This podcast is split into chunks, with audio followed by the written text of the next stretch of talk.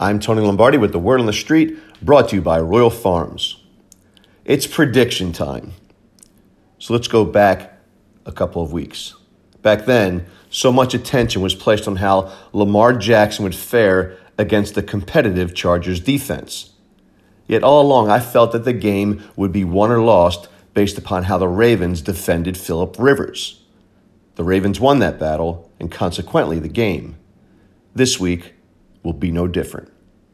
The Ravens pressured Rivers regularly thanks to some picks set inside the tackles, creating lanes for free blitzers through the A gap. Most expect the Chargers to be better prepared for this this time around, and while that may be true, they still need to execute. But such thoughts dismiss counter moves from Wink Martindale.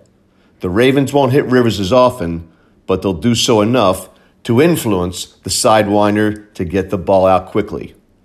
On offense, the Ravens had some chunk plays, both running and passing, in part because the dime based defense that the Chargers employ attacked running lanes with their speed.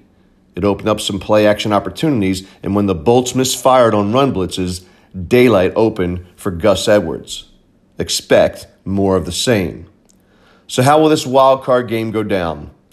The Chargers offense is in a bit of a funk lately, as is Rivers, who has thrown an interception on his team's opening possession for three straight games. And after throwing just six interceptions in his first 14 games, Rivers has six in his past three. Let's move that total to eight in four games.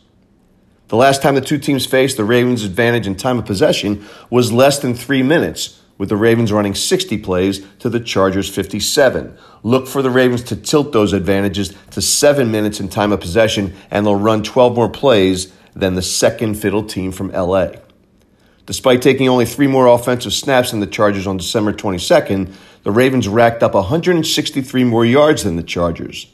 The pressure on Rivers limited the explosive play opportunities.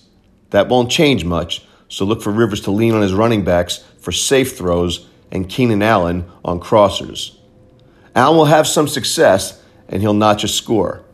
Also, expect Rivers to test the seams in the Ravens' defense with Mike Williams off shorter drops.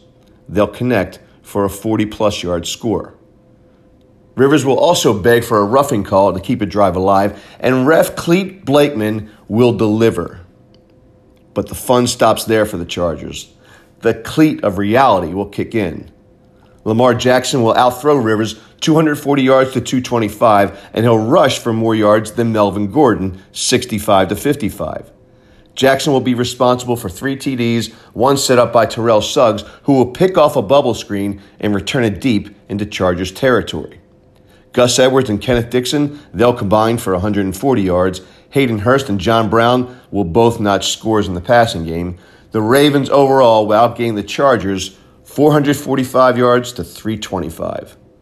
They'll also outscore the Chargers 27 to 21. We're on to New England. I'm Tony Lombardi.